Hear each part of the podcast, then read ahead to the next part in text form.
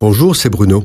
Merci d'écouter ce podcast. N'oubliez pas de vous abonner et d'activer les notifications afin d'être averti chaque semaine des prochaines sorties.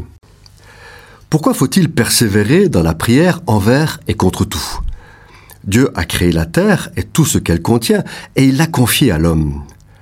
Ce n'est pas parce qu'il a confié la terre à l'homme qu'il l'a abandonnée. Dieu garde le contrôle de toute façon. Il garde le contrôle afin que sa volonté s'accomplisse, pour bénir ses serviteurs, honorer ses alliances et ses promesses, et punir la méchanceté et le mal déjà sur cette terre. Il intervient de différentes manières, par ses serviteurs qui sont remplis de l'Esprit Saint.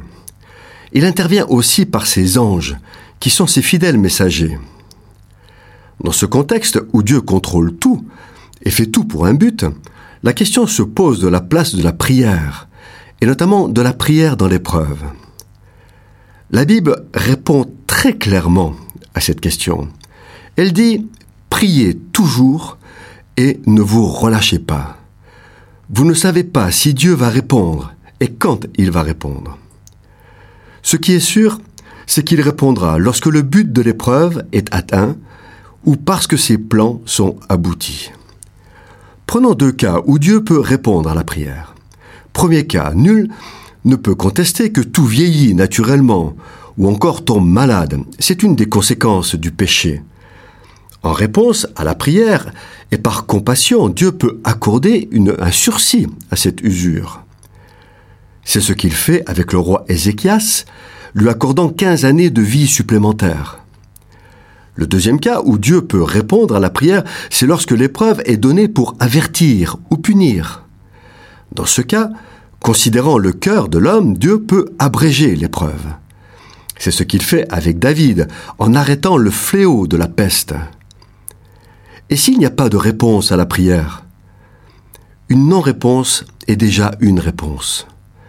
La non-réponse immédiate permet à Dieu et à l'homme de voir ce qu'il y a dans son cœur. C'est dans l'opposition et la contrariété que se révèle l'obéissance, la soumission, la persévérance, la foi, la fidélité, l'amour et surtout la vraie personnalité. Il peut y avoir une non-réponse à une prière parce que la demande est injuste, dangereuse, préjudiciable.